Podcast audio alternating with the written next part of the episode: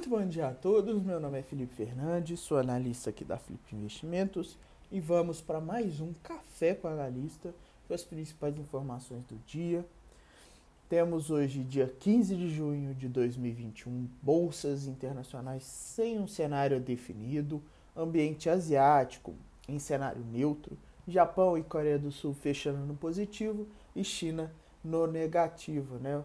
É, o país chinês mostra esse movimento após aumento de atritos com o Ocidente.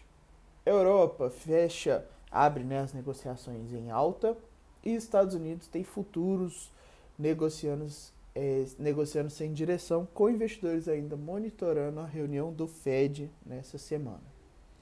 Ambiente de moedas, temos o índice dólar no ambiente neutro e dólar ganhando força frente às principais moedas emergentes. Ambiente de commodities, metais em queda, petróleo continua em alta e commodities agrícolas em ambiente neutro no momento. Político econômico, a reformulação aí do programa Bolsa Família, que recebeu o nome provisório de Renda Cidadã, prevê um benefício médio em torno de duzentos e cinquenta reais e um custo total de cinquenta e um vírgula cinquenta e um bilhões de reais para dois mil e vinte e dois, segundo dados mais recentes da elaboração pelo Ministério da Cidadania.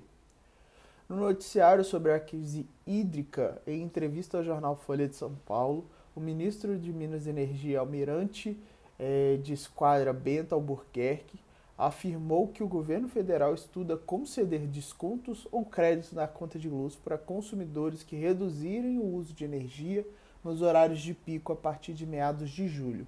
A medida valeria inclusive para as indústrias. Movimento corporativo interno, temos a Petrobras informando a conclusão da venda de sua participação de cinquenta por cento no campo eh, de Do-Ré-Mi, localizado na bacia de Sergipe-Alagoas, para o Centro-Oeste Óleo e Gás por um valor de trinta e sete vírgula seis milhões de dólares. Já a B R Properties comunicou a venda do galpão Tucano, localizado na cidade de Janeiro, no interior de São Paulo, com um valor de noventa e quatro milhões de reais. O empreendimento tem trinta e um vírgula sete mil metros quadrados de área bruta locável. A Itaúsa informou ontem que a BlackRock É, diminuiu sua fatia acionária na empresa para quatro vírgula noventa e oito por cento, passando a deter duzentos e setenta e cinco milhões de ações é, preferenciais da Rude.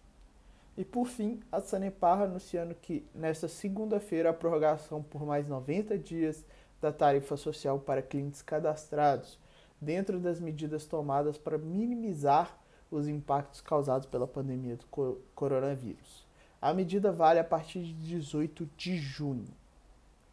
No calendário de hoje, temos às nove e meia, eh, bateria de dados com relação a dados de vendas no varejo nos Estados Unidos e também o índice de produção eh, de preço ao produtor também nos Estados Unidos. Às dez e quinze, temos dados de produção industrial também no país norte-americano.